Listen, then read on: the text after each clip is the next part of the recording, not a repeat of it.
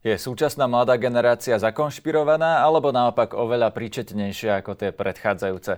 Odpovie vysokoškolák a zakladateľ iniciatívy Mladý proti fašizmu Marek Mach.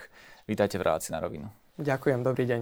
Po tej vražde na Zámockej e, sme sa mnohí zamysleli nad tým, že či e, ten vrah, ktorý mal, alebo ten terorista, ktorý mal 19 rokov, či on je vlastne taký ojedinelý blázon, konšpirátor, lebo vieme, že šíril rôzne tie úplne šialené až neonacistické teórie o svetovej vláde a sprisahaní židov a liberálov a podobne. Či on je vlastne nejaký ojedinelý blázon, alebo že či je to systémový problém. Máme tu problém uh, celej generácie ľudí, ktorí uh, jednoducho vidia svet takýmto spôsobom? Ono my dnes už bohužiaľ vidíme, a teda videli sme to trochu skôr, že o úplne ojedinelý prípad nejde. Polícia už v máji informovala o tom, že zadržala e, podobného neonacistu s prezivkou Slovak Bro, ktorý bol e, študent v Českej republike, ale teda našťastie nestihol e, spraviť nič podobne nenávistné v takomto fyzickom rozmere. No a ak by som sa na to mal pozrieť z pohľadu nejakého celku, tak aj tým, že my napríklad v rámci našej iniciatívy cestujeme po školách a rozprávame sa so študentami, tak skôr než um, ako systémový problém uh, priamo tej radikalizácie ako výsledku, by som spomenul uh, takú prevládajúcu nevedomosť, z ktorej tá radikalizácia môže vychádzať. Čo to znamená, že nevedomosť? Čo tí mladí nevedia? Oni sa nevedia zorientovať e, vo svete, nevedia, že čo je naozaj pravda, kde ju hľadať, alebo nepoznajú napríklad ten historický kontext? Čiastočne a čiastočne by som povedal, že niektorým z nich to je úplne jedno. Ja som pred ten, ten predchádzajúci týždeň, ktorý bol teraz, som cestoval po školách od východu až po západ, rozprával som sa so študentami a jedna z otázok, ktorú som všetkým pokladal, bola, že koľký z nich si myslia, že by mi napríklad vedeli vysvetliť rozdiel medzi vládou a parlamentom a tým, aké strany sa do, do parlamentu dostanú, ako vzniká koalícia. Základné, základné veci fungovania nášho štátu. Koľko si myslíte, že vedeli odpoveď zo 100 žiakov? Nemám absolútne ani najmenšiu predstavu. Ani jeden nevedeli, ako uh, vzniká napríklad vláda. Ani jeden nevedel opísať, ako napríklad vzniká vláda. Jeden sa prihlásil, že možno z polovice by vedel povedať. Čiže oni sú ignoranti? Ja by som to nedával za vinu práve tým žiakom. Lebo to, čo je problém, je z môjho pohľadu, že uh, jednak čiastočne je pravda aj to, že nemajú možno úplne záujem všetci venovať sa tomu a zaujímať sa o to. Na druhej strane my tomu žiadnym spôsobom nepomáhame ako spoločnosť a školstvo ako také. Čiže e, čo sa, čo sa týka mladých, ne, nesnažil by som sa dávať to výhradne im za vinu. Lebo je do určitej miery prirodzené, že mladý človek e, rieši svoju školu, svoj život, svoje záľuby. A možno toto e, vníma nejakým jedným uchom, ale čo potom, keď vlastne sa rozhodne konať na základe toho, že mu niekto niečo povie alebo že si naštuduje napríklad na internete nejakú teóriu, ktorej uverí, to sa mi zdá ako protiklad toho ignoranta, ktorý vlastne nič nevie, pretože tento už niečo ako keby zistil, aj keď to môže byť hlúposť, ale vlastne na základe toho koná. Ako sa tomu dá vyhnúť, že vlastne niekto sa e, zradikalizuje konšpiračnými teóriami? No, ono to práve môže byť do veľmi veľkej miery prepojené. Pretože ak sa pozrieme na to, že čo vieme teda, že je viac menej fakt, tak drvivá väčšina mladých trávi čas na sociálnych sieťach. Keď sa pozrieme na správanie sociálnych sietí v poslednom období, tak je to čím ďalej, ten obsah je čím ďalej tým viac rýchlejší. Množstvo, akým sa dá dostať do hĺbky, sa čím ďalej tým viac znižuje. A ak to spojíme práve s tou nevedomosťou, ktorú som spomínal predtým, že mnoho, mladý, mnoho mladých ľudí nerozumie tým základným uh, procesom v štáte ako takom.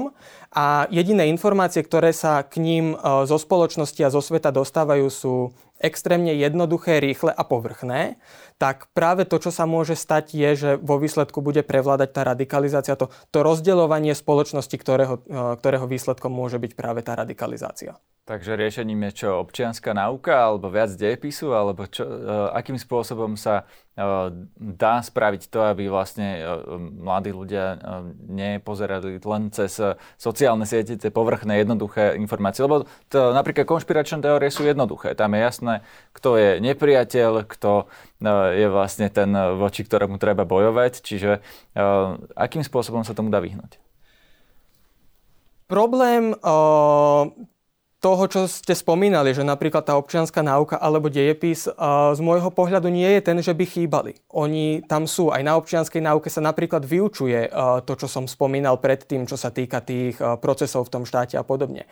Problém je skôr tá forma že my keď to mladých učíme štýlom, tu máš nejaký text, ten text si prečítaj a potom mi to zopakuj tak, ako to tam bolo napísané, bez toho, aby si tomu musel porozumieť, tak je mm, bohužiaľ potom realitou, že mnoho mladých nerozumie tomu, čo sa učí. Aj keď sa pozrieme napríklad na diepis ako taký, bola pred niekoľkými rokmi taká snaha teda, že vyriešiť extrémizmus tým, že sa pridá jedna hodina dejepisu navyše. Ale toto všetko sú síce pekné kroky, ale nepostačujúce. Pretože ak my chceme predchádzať tej, tej nevedomosti a tomu povrchnému vnímaniu informácií ako takých, tak je v prvom rade dôležité motivovať mladých k tomu, aby hľadali súvislosti a aby sa snažili veciam porozumieť hlbšie. Práve to nerobíme. Takže školská reforma je potrebná, aby e, prišiel minister školstva, ktorý prekope to, ako sa, akým spôsobom sa tu vyučuje, že povie, že teda dobre, nebude to dejepis tu, e, občianská náuka tu a nebude sa to memorovať z učebnic, e, ale bude to, ja neviem, interaktívne, prepojené s nejakým vonkajším kontextom, alebo, ja neviem, predmet kritické myslenie a mediálna výchova, alebo čo konkrétne, lebo z tohto vychádza, že popísali ste problém, ale poďme skúsiť nájsť nejaké riešenie, keď povedzme túto reláciu bude počúvať minister školstva, tak čo by mal spraviť? Toto je určite jedna z tých najdôležitejších vecí. Určite nie je jediná a určite, ak teraz spravíme reformu školstva, tak sa zázračne nevyriešia všetky problémy, ktoré máme. Ale ak by sme mali poukázať na jednu, tak to je práve tá ten spôsob, akým pristupujeme k výučbe ako takej. Môžem skúsiť povedať príklad. Rozprával som sa s jedným študentom z Holandska, ktorý práve v tom období, keď som sa s ním rozprával, študoval históriu. A to, čo mi rozprával, bolo, že tá ich výučba nebola založená na tom, že sa musia, dajme tomu, učiť nejaké konkrétne dátumy s konkrétnymi menami, kto sa kedy narodil na akej ulici, ale naopak hľadať tie súvislosti že keď dostane e, otázku, e, kedy sa skončil stredovek, tak sa od neho neočakáva ako odpoveď rok, ale očakávajú sa od neho ako odpoveď súvislosti, ktoré k tomu viedli. A toto je podľa mňa veľmi dôležité. A nie len v dejepise.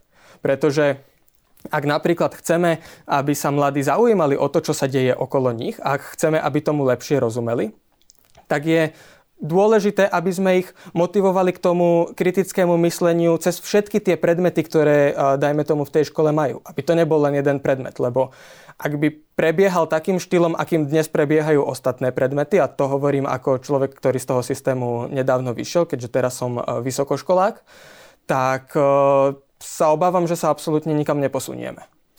Majú slovenskí učitelia na to, aby splňali tieto predstavy vlastne o tom, ako by školstvo malo vyzerať v 21. storočí? Lebo vieme, že predsa tam je ten objektívny problém. Málo mladých ľudí chce byť učiteľmi, mnohí z toho systému odchádzajú, e, mnohí učitelia nadsluhujú v zmysle tom vekovom, že vlastne e, je vôbec realistické očakávať od povedzme učiteľky 60 že bude vedieť reagovať na tie výzvy 21. storočia a bude vedieť v podstate reagovať na TikTok? Um, ten problém je podľa mňa taký, že viac komplexnejší. A nemyslím si, že je úplne správne hľadať uh, ako keby um, jeden element, ktorý by bol zodpovedný za to, ako konkrétne to vyzerá, ale je to ako keby spojitosť viacerých vecí. Aj systému, aj niektorých učiteľov a tak ďalej. Čiže uh, čo sa učiteľov týka, tak okrem toho, že debatujem e, so žiakmi, tak debatujem aj s učiteľmi. A medzi učiteľmi sú učitelia, ktorí chcú a majú na to, aby dokázali žiakov lepšie učiť. To, čo viac menej všetci hovoria, je, že ich limituje ten systém ako taký.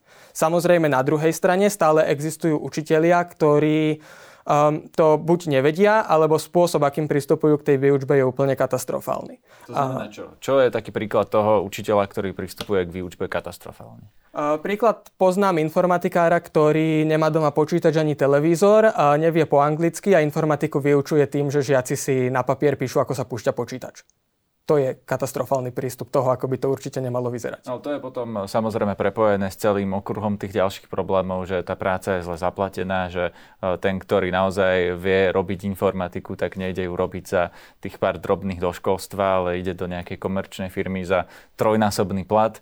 No, takže to samozrejme súvisí s tým, že ako sú tí učitelia odmeňovaní a motivovaní.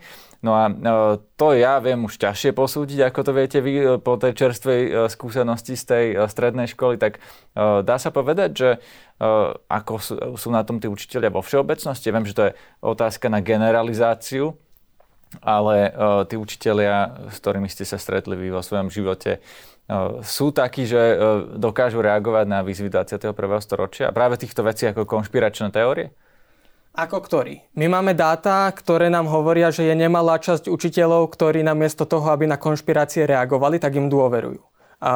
čiže Opäť, je to individuálne, no čo sa týka, čo sa týka tých učiteľov, tak uh, ja si spomínam na učiteľov, uh, ktorí boli perfektní, zaujímali sa o tie veci, ktoré sa tu dejú, snažili sa ich žiakom vysvetľovať, uh, tak aby ich pochopili, tak aby o nich žiaci debatovali. Lebo to je v prvom rade to dôležité, aby sme sa učili debatovať o veciach.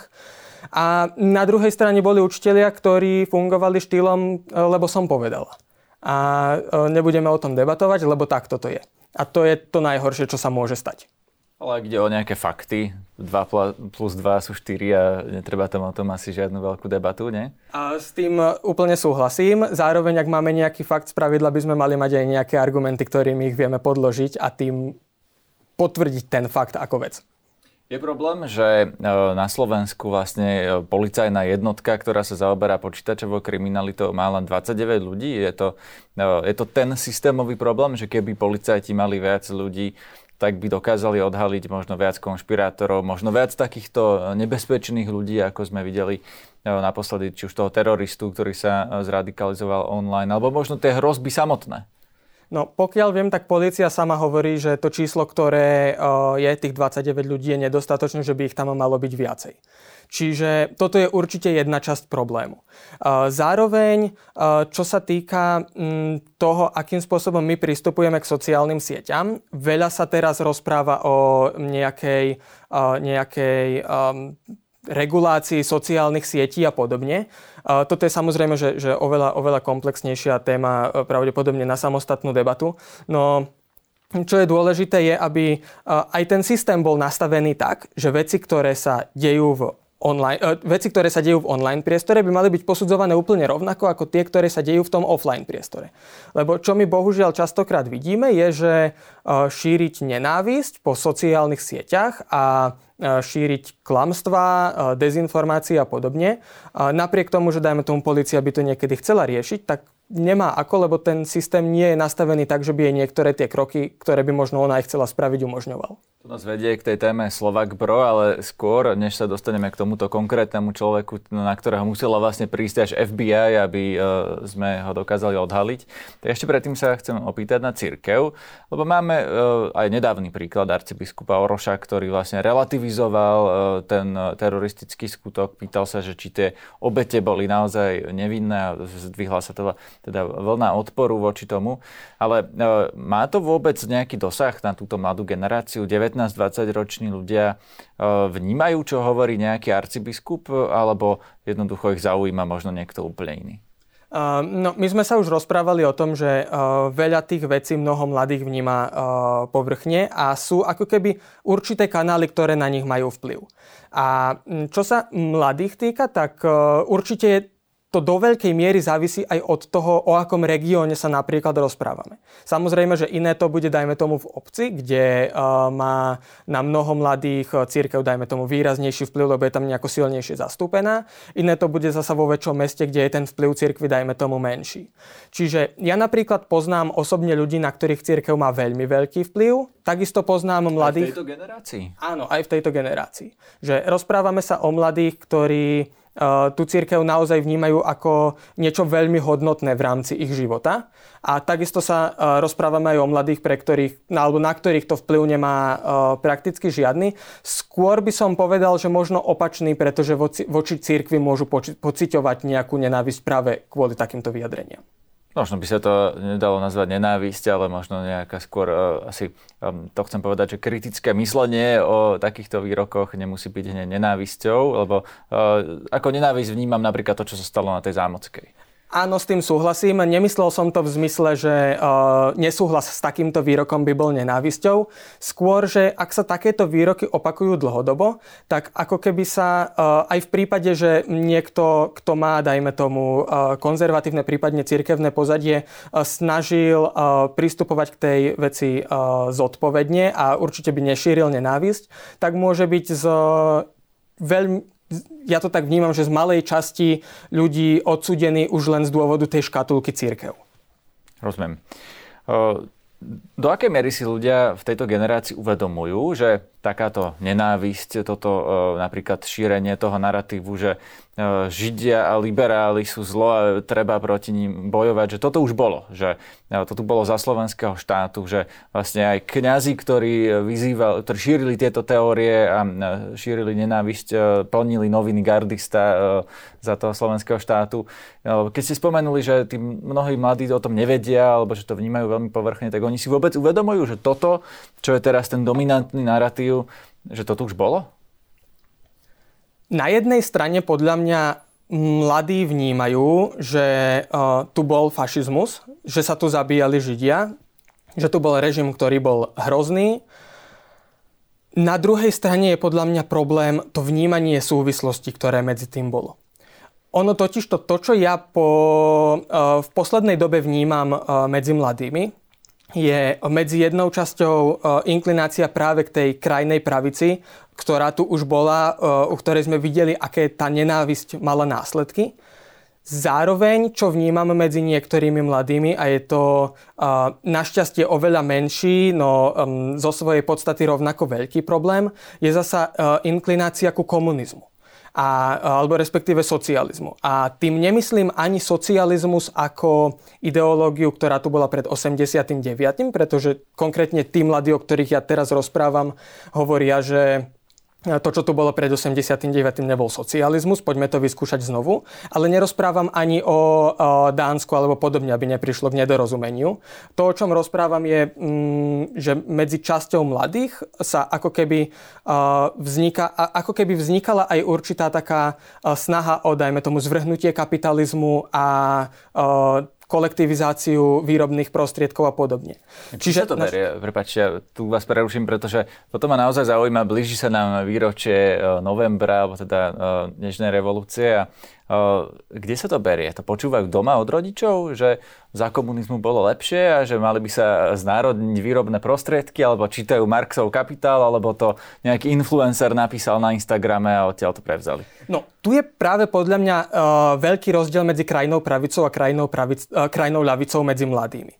Keď sa rozprávame o krajnej pravici, tak uh, by som povedal, že tam môže mať práve tá rodina a to prostredie, v ktorom vyrastajú uh, z pohľadu starších starších veľmi výrazný vplyv na to, akým spôsobom e, v tomto ohľade zmýšľajú. E, že keď, dajme tomu, e, niekto doma od rána do večera počúva rasistické reči, velebenie extrémistov a podobne, tak sa môže stať, že potom tie jeho názory budú reflektovať to, čo počúva. Určite nejde o pravidlo, toto je dôležité povedať. Na druhej strane to, čo sa týka tej krajnej ľavice, ktorá vnímam, že je našťastie oveľa menšia, tak sa nerozprávame o ľuďoch, ktorí by to mali z domu, lebo ako spomínam, nejde o nejakú nostalgiu za režimom, ktorý tu bol pred 89. Mm-hmm. Ide o nejakú predstavu toho, že vtedy to nevyšlo, poďme to skúsiť teraz znovu. Lebo asi nezomrelo dosť ľudí zatiaľ na svete, keď sa skúšali uh, rôzne podobné ekonomické experimenty. Tam, tam Čiže... je ale rozdiel v tom, že či je to ekonomický model fungovania, alebo tak niektoré tie myšlienky môžu fungovať. Si spomenul, že ale to nie je tá podoba tej teda Škandinávie, kde uh, majú, ja neviem, väčšie prerozdelenie majetku a progresívne zdanenie, ale že je to čo, že poďme znárodniť majetok ľudí alebo súkromný majetok pretože čo, klimatická zmena to napríklad ťahá, alebo čo je záujem tých eh, mladých ľudí, ktorí povedia, že poďme znárodniť majetok? No, toto je práve, že tam tá škála tých vecí, ktoré uh, konkrétne táto skupina uh, mladých hovorí, je veľmi široká.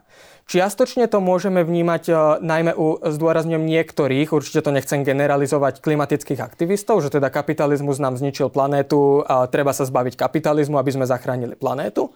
Toto je, toto je jeden taký narratív, ktorý vnímam. Potom čiastočne sa to dá uh, vnímať medzi uh, niektorými zástancami práv menšín, ktorí teda hovoria, že menšiny sú potlačené práve kvôli kapitalizmu, preto sa treba zbaviť kapitalizmu. Rozumiem, a... ale toto nemôže byť do nejakej miery uh, normálne, že legitímna diskusia o ekonomike, pretože uh, tak uh, povedzme, že kapitalizmus tiež nie je nejaká svetá kráva, o ktorej sa nedá diskutovať, že uh, proste len uctievať, tak môž, môžeme sa rozprávať o tom, akým spôsobom ho spraviť lepším alebo možno aj nahradiť nejakým iným lepšie fungujúcim systémom, ale ten problém toho režimu spred 89. je tá nesloboda, je tá totalita. To, to je práve tá otázka, že či títo ľudia, ktorí e, toto hovoria, si to uvedomujú, či chcú tú totalitu možno, lebo asi aj takí sú na Slovensku, ktorí v prieskumoch hovoria, že chcú silného lídra, alebo sú to ľudia, ktorí možno to spojenie tam nevidia, alebo možno chcú iný ekonomický model pri zachovaní slobody. To je veľa možností, viac otázok. Je to veľa možností a tých skupín je veľa. Čiže nedá sa to tak povedať, že, že by bola jedna konkrétna vec. No, ak sa na to pozrieme ako na celok, tak ja si úprimne nemyslím, že cieľom tých skupín, a teraz možno by som rozprával, že o ktorejkoľvek, je vyslovene nejaký zlý zámer, že teraz to spravíme akože diktátorskú krajinu zo Slovenska. Oni to, čo sledujú, je mm, nejaký dobrý úmysel. To, čo si častokrát neuvedomujú, je, že ten dobrý úmysel môže skončiť uh, katastrofálnou realitou.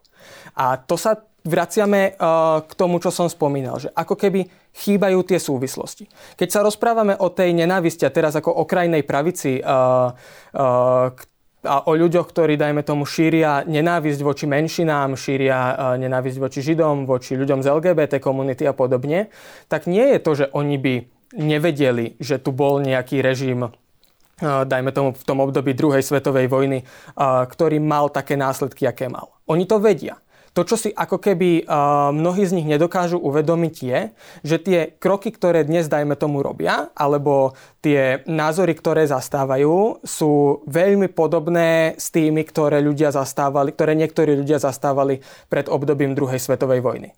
Áno, máte pred sebou leták o Jozefovi Tisovi, môžete ho aj ukázať na kameru, nech to Samozrejme. diváci vidia.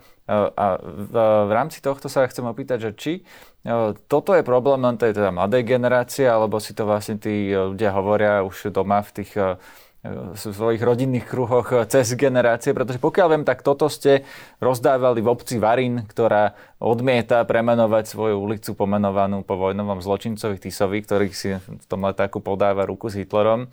Aké boli tie reakcie v tom Varíne?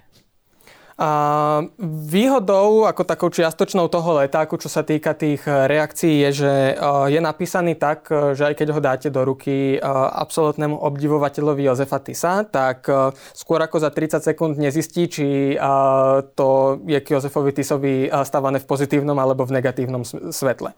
Čiže čo sa týka tých reakcií, tak stretli sme sa s niektorými ľuďmi, ale až s odstupom času, napríklad keď sme tú istú ulicu potom roznášali naspäť a všimli si tí ľudia, že tadiaľ ideme znovu a medzi tým si to stihli prečítať. A jedna z tých reakcií, s ktorou sme sa stretli, bolo, že som mal asi 25-minútový rozhovor s jednou pani, ktorá za mnou teda prišla s tým, že to, čo sa píše v tom letáku, nie je pravda, že jej otec má pozitívnu skúsenosť s Jozefom Tisom a že prečo vlastne šírime takéto klamstvá. A viac menej to, k čomu sa to zvrhlo, bola, ako som spomínal, 25-minútová debata počas ktorej som ja počul asi 30 konšpiračných teórií, z ktorých 29 pochádzalo zo sociálnych sietí. A to sme sa rozprávali so starším človekom. Čiže to vnúci jej zreprodukujú, alebo ako sa, akým spôsobom sa to dostane k, vlastne k staršiemu človeku? Alebo je to niečo, čo už e, vlastne v tom e, dedinskom prostredí toho slovenského vidieka je tak zakorenené, že možno už od tých čiast toho e, slovenského štátu sa to hovorí? Um, toto by mohla byť uh, pravda, ak by sme sa rozprávali napríklad len o tom Jozefovi Tisovi. Každopádne to, čo som ja vnímal, bolo, že uh, pani mala zjavne prístup uh, k internetu a svoj vlastný facebookový profil, na ktorom radšej nechcem vedieť, čo všetko sledovala. A uh, tie veci, ktoré rozprávala, boli také, že ako relatívne nové hoaxy, ktoré sú trendy, dajme tomu práve na Facebooku. Čiže my keď sa rozprávame o, tej, o, o, o tom vplyve tých sociálnych sietí, tak uh, nejde len o mladých, ale aj o starších ľudí, pri ktorých by som povedal, že častokrát je to ešte výraznejšie. Lebo im niekto dal uh, zrazu do ruky internet a sociálne siete, ale už im nikto nepovedal, že to, čo môžu nájsť na tých sociálnych sieťach, sa tak úplne nemusí zakladať na pravde. Uh-huh. A potom, bohužiaľ, tým výsledkom môže byť napríklad aj to, že uh, prakticky každá myšlienka, ktorú som ja v rámci toho rozhovoru počul, bolo buď klamstvo, alebo určitým spôsobom zavádzanie, prípadne vymýšľanie si, čo sa týkalo práve tejto témy. Rozumiem. Ešte, aby sme sa dostali k tej téme Slovak Bro, tak eh, premostíme na ňu, lebo to je vlastne človek, ktorý je z tej mladšej generácie, to študent, eh, ktorého, pokiaľ len vy aj ste bývali na tom istom internáte.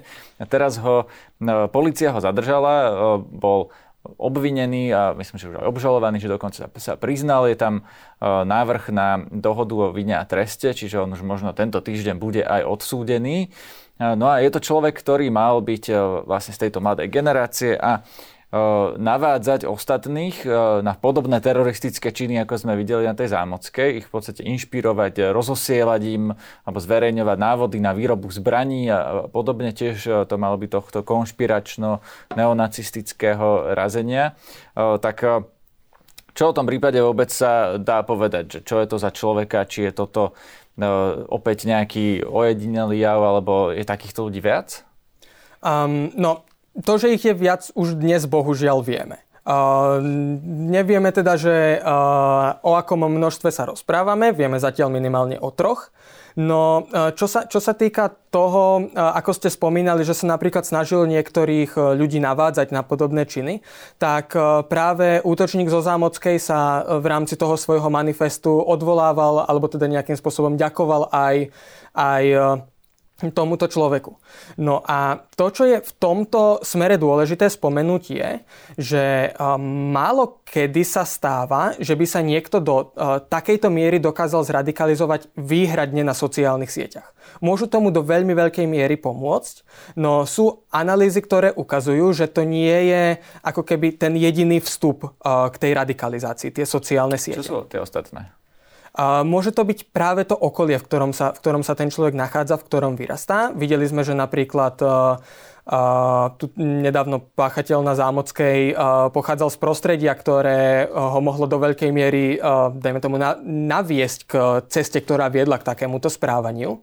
Čiže keby Čiže... rodičia neboli Harabinovci a otec zjavne teda je mu sympatický Marian Kotleba, tak keby tí rodičia boli iní, tak eh, by sa ich dieťa nezradikalizovalo na amerických sociálnych sieťach?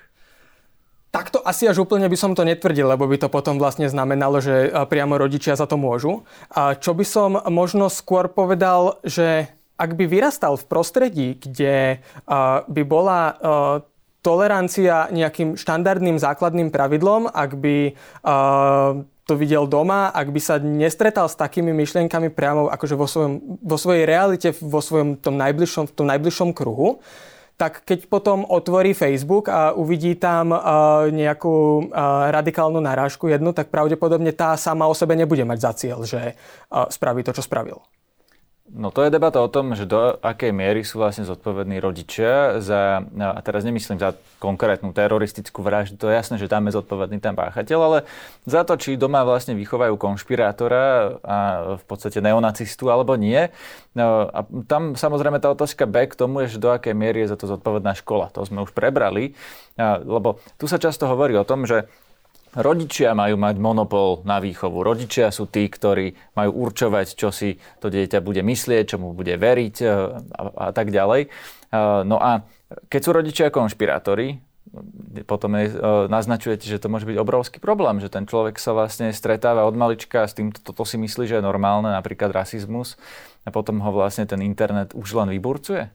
Môže to byť práve jeden z takýchto, z takýchto príkladov. A samozrejme nemusí ísť len o rodičov. Ak niekto vyrastá v kolektíve v skupine 10-15 ľudí, ku ktorí rodičia nemusia mať prístup a práve táto skupina v ňom, v ňom povzbudzuje podobné myšlienky, tak aj toto môže byť jeden z takých veľmi veľmi dôležitých problémov. Zároveň však, aby to bolo trochu komplikovanejšie, tak sa paradoxne stretám aj s ľuďmi, mladými ľuďmi, ktorými, uh, ktorí sú veľmi rozhladení, majú mm, veľmi akože kvalitné kritické myslenie a naopak doma sa snažia rodičom vysvetľovať, že to, čo tí rodičia šíria a to, čo tí rodičia rozprávajú, nie je jednoducho správne. Koľko Čiže... je takýchto ľudí? Dá sa to odhadnúť percentom? Ja viem, že to bude teraz subjektívny odhad, lebo každý sa pohybujeme v nejakej svojej bubline a niekde vo Varíne je to asi inak ako no, v Bratislave alebo v Brne. No, dá sa povedať, že uh, aká miera e, tých, uh, alebo koľko tých mladých ľudí dokáže povedať, ja neviem, vo vysokoškolskom veku rodičom, že milíte sa? Toto je, no, samozrejme, bolo by veľmi super, keby sme k tomu mali nejakú štatistiku a dáta. Tie ja nemám, do akej miery existujú, úplne presne neviem. Čo však viem, je, že minimálne v mojom okolí nerozprávam o jednej osobe. Rozprávam o viacerých. Tam potom samozrejme do toho do veľkej miery to, ako veľmi sa o tom rozprávajú s rodičmi, vstupuje aj to, že e, či dajme tomu sa obávajú, e, že ako tí rodičia na to zareagujú. Lebo viem o prípadoch, kedy sa napríklad o tom doma s rodičmi nerozprávajú, lebo sa až boja reakcie rodičov, keď vytiahnu nejakú takú tému a nebudú s rodičmi súhlasiť. Naopak zasa viem o ľuďoch, ktorí s rodičmi pravidelne a dlhodobo diskutujú. Dokonca v niektorých prípadoch sa im aj darí meniť názory rodičov na niektoré dané témy. A toto je e, také paradoxné, až že zatiaľ čo ako e, predpokladáme, že rodičia by mali byť tí, ktorí mladým e, vštepujú nejaké také tie základy tolerancie, tak sú prípady, kedy je to úplne naopak. Ja som čítal nedávno uh, taký rozhovor, ktorý práve tam vysvetľoval, myslím, že to bol sociológ, že uh, v dnešnej dobe už e, ťažko môže odovzdávať niekto vedomosti e, vlastne len z pozície toho staršieho, lebo tí mnohí mladí majú e, lepšie informácie. Z toho, čo mi hovoríte, tu teraz vyplýva vlastne to isté, že aj tí starší ľudia sú ako keby ľahkou obeťou tých sociálnych sietí a možno niekto, kto má 19-20 rokov, sa v tom vie lepšie zorientovať. Je to tak, alebo sú aj medzi mladými takí dezorientovaní ľudia, že sa to vlastne nedá generalizovať? Určite sa to nedá generalizovať. Tak ako som spomínal na začiatku a musím to teraz zopakovať, medzi mnohými mladými prevláda strašne veľká nevedomosť o tom, čo sa deje v ich okolí a e, o tom, ako fungujú jednotlivé veci. V prípade uh, mladých, ktorí nevedia vysvetliť základné fungovania uh, nášho štátu, sa veľmi nemôžeme rozprávať o tom, že by išli za rodičmi a začali to vysvetľovať im, ak to nevedia oni sami. Zasa na druhú stranu existujú tie prípady, ako som spomínal, kedy Rodičia patria uh, naozaj že k veľmi uh, silným zástancom rôznych konšpiračných teórií. Môžem spomenúť jeden príklad, o ktorom viem, kedy práve uh, rodiča uh, jedného môjho známeho uh, zradikalizoval internet, že momentom, ako si založil Facebook, tak už to s ním viac menej hovorí, že išlo len dolu vodou, čo sa týka, čo sa týka informácií, práve z dôvodu uh, rôznych konšpiračných teórií a podobne. A uh, práve uh, tento, tento, môj, tento môj známy sa mu to snažil nejakým spôsobom vyvracať a diskutovať s ním o tom. Čiže ide o um, veľmi individuálne prípady a nedá sa to zgeneralizovať. Ďakujem vám pekne za rozhovor. Ďakujem aj ja.